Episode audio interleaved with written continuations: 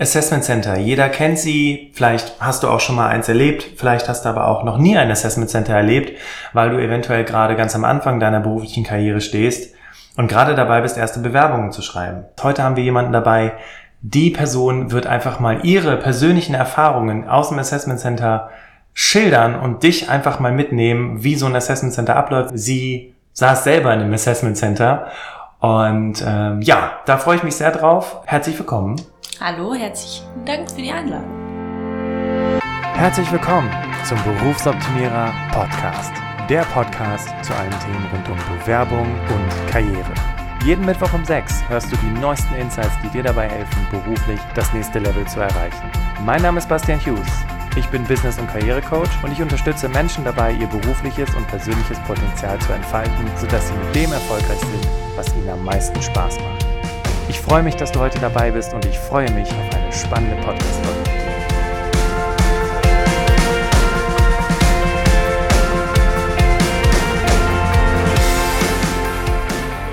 Julia, äh, bevor wir einsteigen, vielleicht eine ganz kurze Information an die Hörerinnen und Hörer. Diese Podcast-Folge ist auch wieder in zwei Teile aufgeteilt und wie immer hast du die Gelegenheit, in Teil 1 Julia kennenzulernen, Julias Background kennenzulernen und natürlich werde ich auch ein bisschen was dazu erzählen, wie Julia und ich uns kennengelernt haben. Ähm, in Teil 2 der Folge sprechen wir tatsächlich über die Erfahrungen von Julia, äh, wie sie, was hat sie erlebt in den Assessment Centern, wie, ja, was sind so die, die Erfahrungen, was sind so die Gefahren, die Stolpersteine und Julia sitzt natürlich hier, weil sie ihre Assessment Center erfolgreich beendet bzw. gemeistert hat.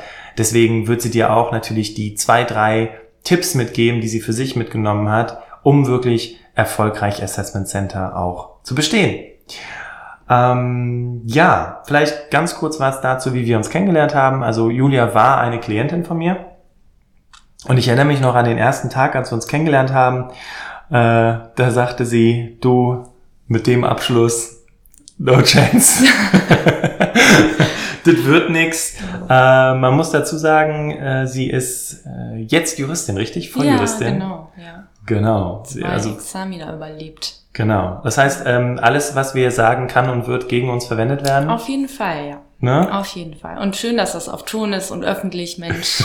Klasse ist das. Besser kann das gar nicht sein. Ja, genau. Ja, und ähm, ja, und Julia hat sich äh, in verschiedenen Jobs beworben tatsächlich und ähm, hatte aber ja tatsächlich einen Traum, wo sie wirklich ganz genau hin wollte. Mhm. Und als wir in unseren ersten Terminen zusammensaßen, war es, hatte ich eher das Gefühl, dass sie das für sich so ad acta gelegt hatte, weil sie gesagt hat, ja, man kann es ja mal versuchen, aber ob es wirklich so richtig funktioniert, hm, mit den Noten. Mhm. Ne? Aber wir sprechen hier nicht über Noten, wir sprechen über die Erfahrungen. Genau. Und bevor wir einsteigen, wirklich nochmal, Julia, äh, nimm uns doch mal ganz kurz mit auf die Reise. Wolltest du schon immer Juristin werden, Rechtsanwältin? Oh, ich glaube, das sind die wenigsten, die immer schon Juristen oder Rechtsanwälte oder Richter werden wollten. Nee. Ähm, ganz als Kind wollte ich mal Tierärztin werden, so der Klassiker. Ähm, dann habe ich da mal ein Praktikum gemacht und dann wollte ich das nicht mehr. Und Ach so, krass. Okay, und, einfach wegen, dem, wegen den armen Tieren oder was hat dich ja, davon? Ja, ist einfach ähm, insgesamt nichts für mich. Also ich ähm, habe das einfach festgestellt. Ich bin zwar, man hat ja gerne Tiere und so, aber da jetzt Tierarzt sein, das muss ich nicht haben. Ja, und dann bin ich so ein bisschen, äh, habe ich mich auf die Suche begeben, was man so am besten macht. Ja, und Jura ist ein super Fach und kann man ähm, tatsächlich super vielseitig ähm, einsetzen. In allen Bereichen kann man arbeiten, weil jeder braucht Juristen. Das äh, hat jeder bestimmt auch schon mal gemerkt, dass mit denen zwar ein bisschen anstrengend ist manchmal und man auch die nur braucht, wenn es irgendwie problematisch wird, aber es läuft doch tendenziell besser mit Juristen. Und ähm, genau, und dann kam meine Entscheidung da ähm, dazu, dass ich das machen möchte. Okay.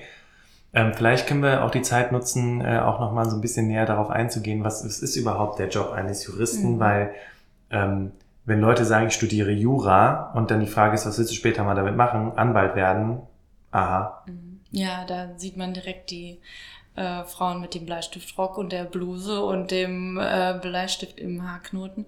Ja, also Jurist sein ist eigentlich das vielseitigste, was man sich vorstellen kann. Also man braucht natürlich Richter, Staatsanwälte und ähm, ja auch, äh, keine Ahnung, Rechtsanwälte, aber ähm, man braucht natürlich auch in jedem Unternehmen einen Anwalt, einen Unternehmensanwalt, in jedem äh, in jeder Behörde ist äh, mehr oder weniger übergeschaltet dann auch ein Jurist anwesend. In der Politik äh, sind ganz viele Leute, die Juristen sind von Hause aus.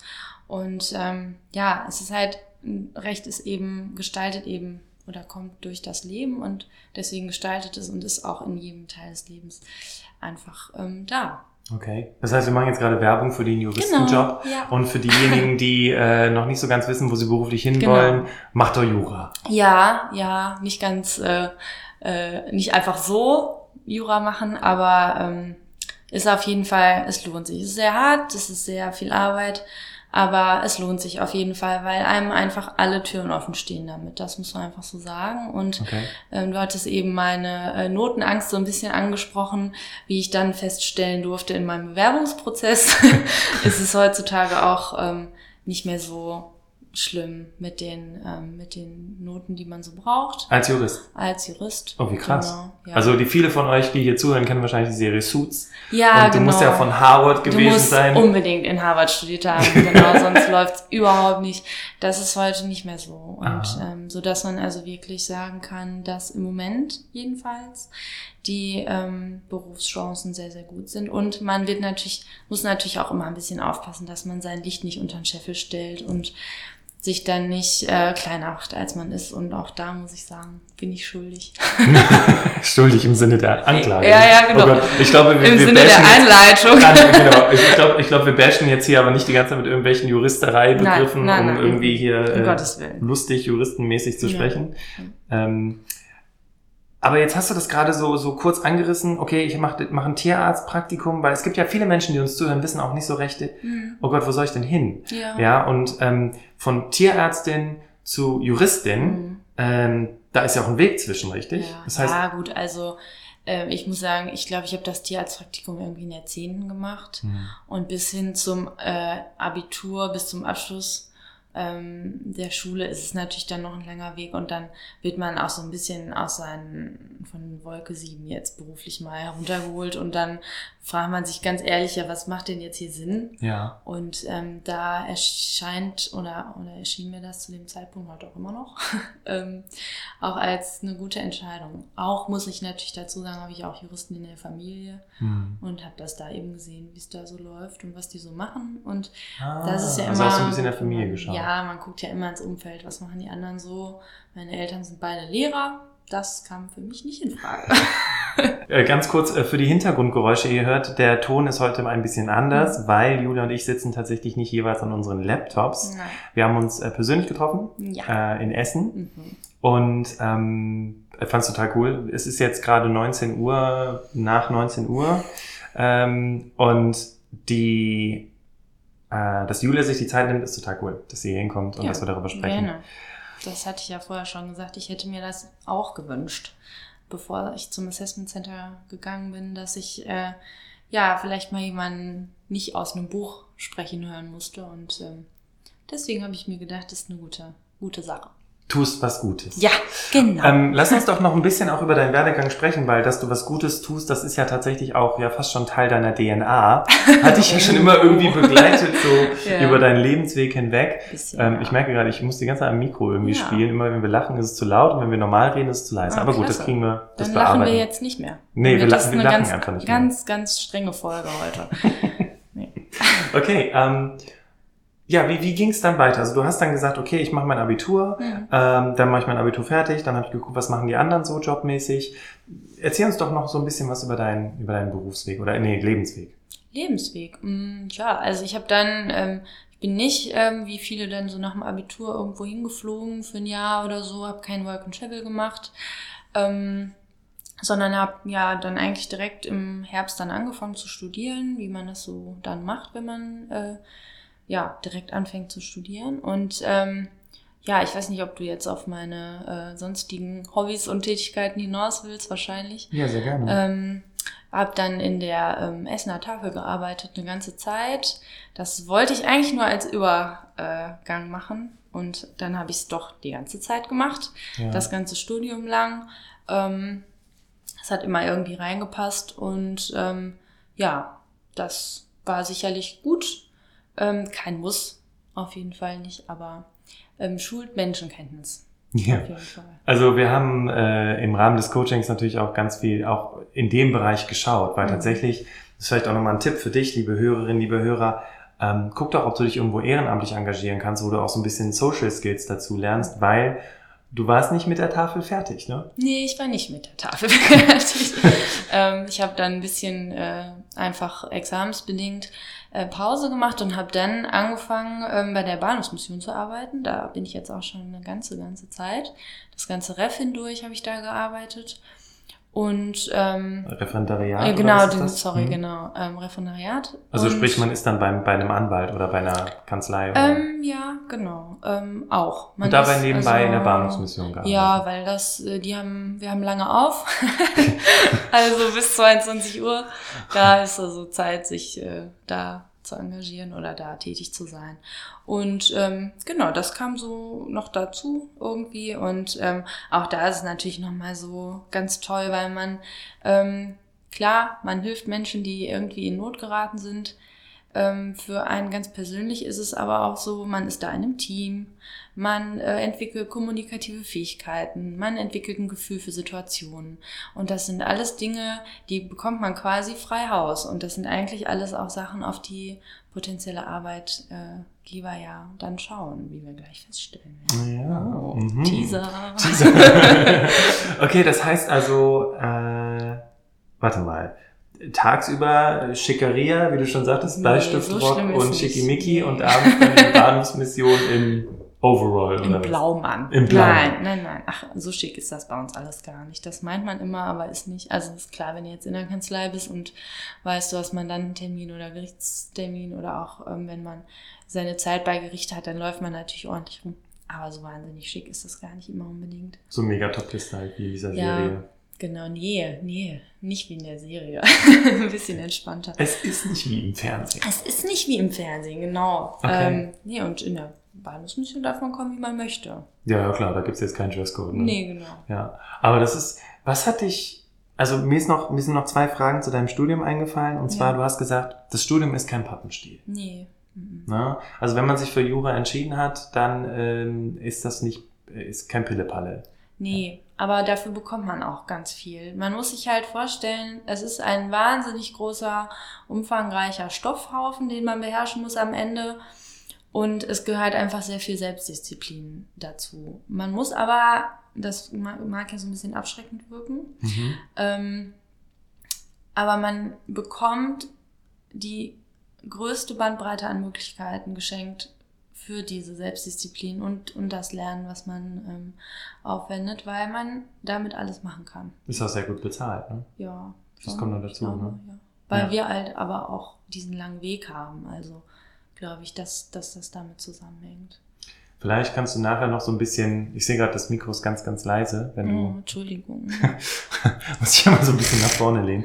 Ähm, vielleicht ist es auch ähm, ganz spannend, wenn du nachher vielleicht wenn du Lust hast, mal kurz mhm. zu erzählen, was sind so die Einstiegsgehälter, was, was kann man so rechnen. Ja. Man hat ja auch immer so unglaubliche Vorstellungen. Ja. Ähm, aber dann gibt's ja Unterschiede. Bewirbst du dich zum Beispiel bei, bei, bei, bei einem öffentlichen Dienst, dann das hast du natürlich Vorgaben, ja. mhm. daran kann man sich ja auch orientieren, solche ja. Themen. Aber da können wir ja gleich nochmal drauf zu sprechen kommen. Ja. Wo ich, wo ich nochmal drauf zu sprechen kommen möchte, ist die Frage, hattest du auch manchmal das Gefühl, das Falsche zu studieren? Hast gedacht, ach, ich studiere lieber keine Ahnung, irgendwas anderes, was halt irgendwie nicht so viel Stoff ist. Ja, das hat aber, also bei uns die allermeisten Mal.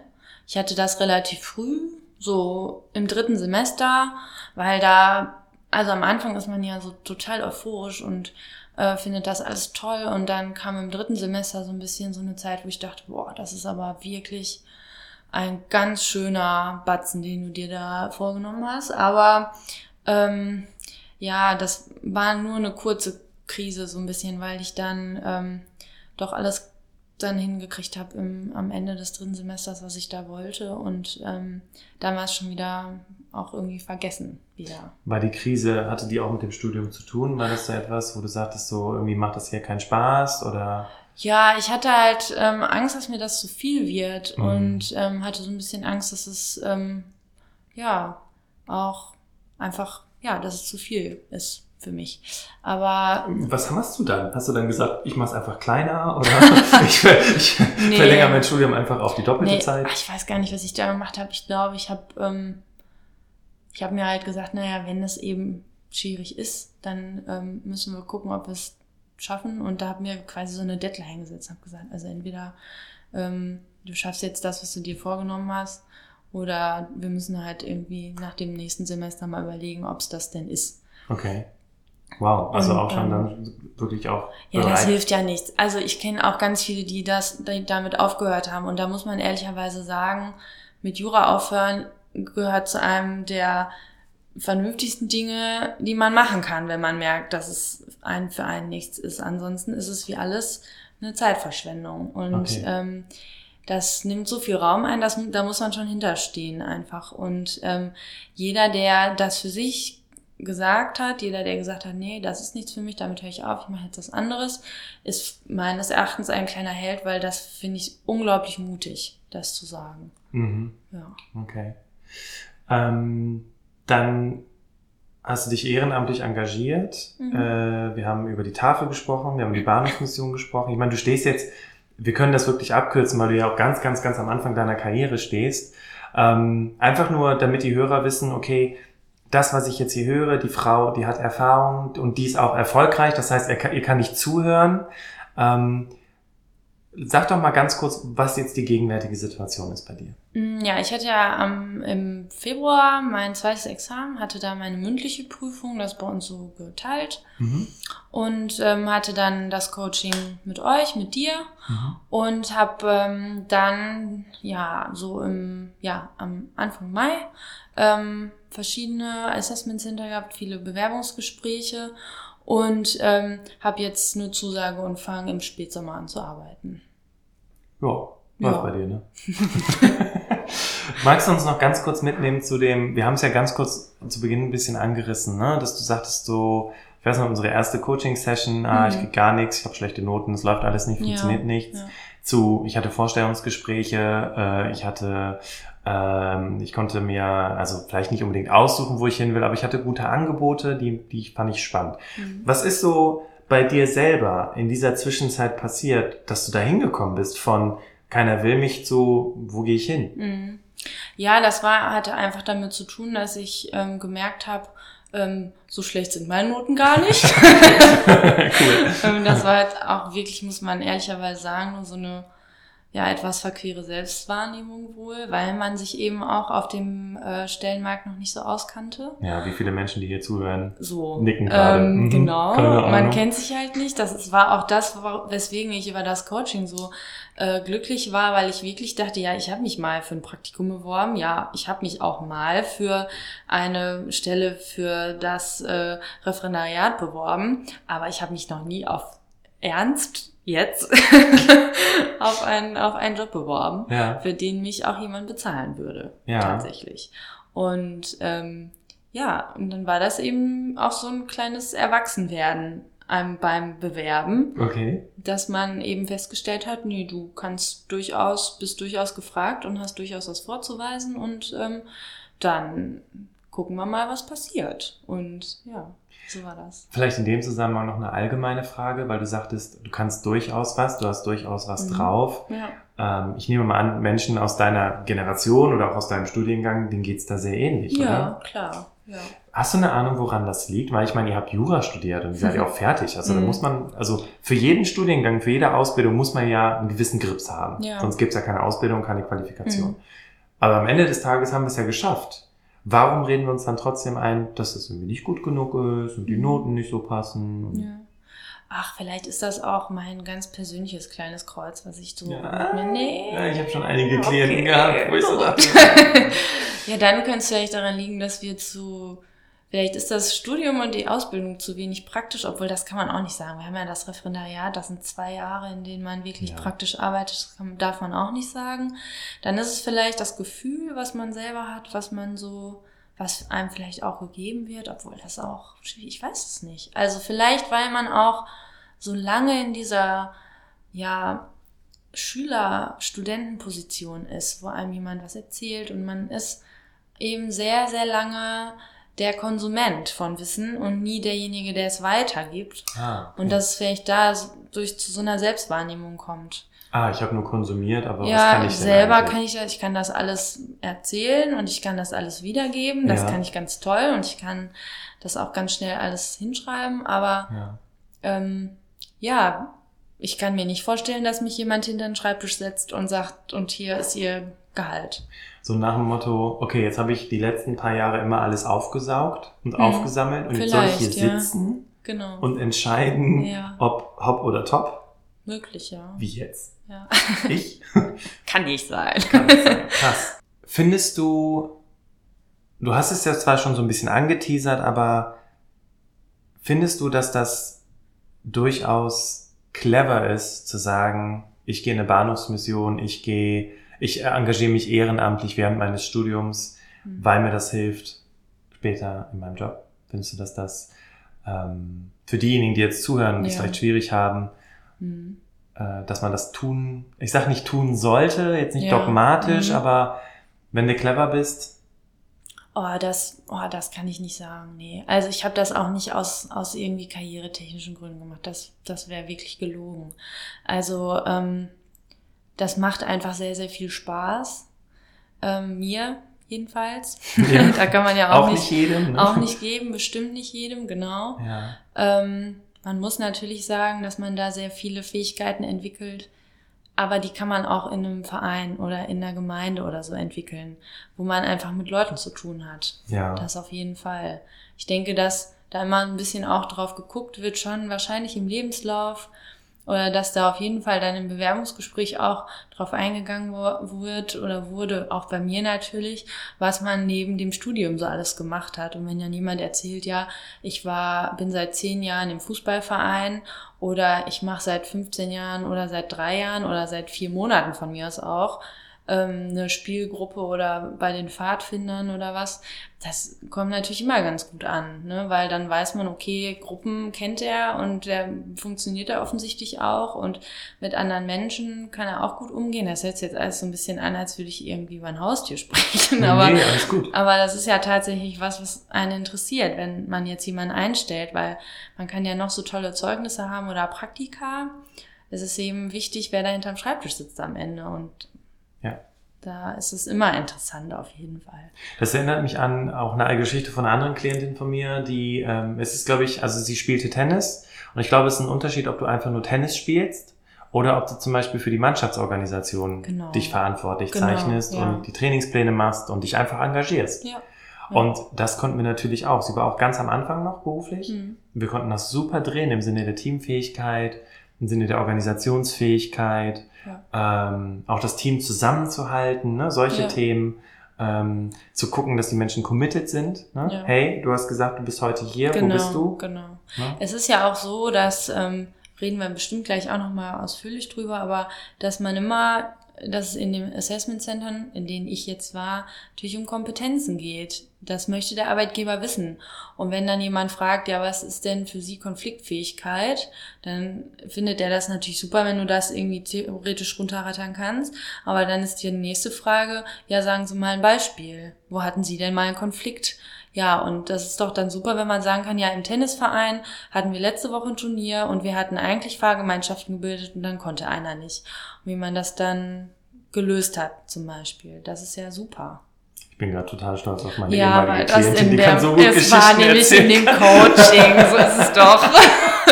Wir haben das geübt. Aber bis zum Erbrechen, meine Güte, Ja, haben wir Geschichten, wie wir die Geschichte mit dem Himmel. Junggesellenabschied. Oh ja, der 90 Minuten haben wir nur über Junggesellenabschied. Gesprochen. Nur, ja, der arme, Krass. arme Bastian. In dem Moment hast du dir doch überlegt, ob du das weitermachen Nein, gar nicht, gar nicht. Ich fand die Geschichte immer so klasse, weißt Ja. du? Und ähm, ich fand das so cool. Du hast das so adaptiert für dich mit dem Geschichten erzählen. Ja, ja, ja. Ne? Erzählen Sie mal was zur Konfliktfähigkeit. Ja, Ja, damals im Tennis. Aber tatsächlich bin ich das ähm, auch wirklich explizit gefragt worden. Können Sie mal ein Beispiel geben? Wo waren. Sie mal in einem Konflikt? Natürlich Ja, fragen die nach einem Beispiel. So, genau. Und So. wenn man dann was äh, hinlegen kann, und das habe ich ja bei dir hervorragend gelernt, dann äh, ist man auch schon nicht mehr aufgeregt, ne?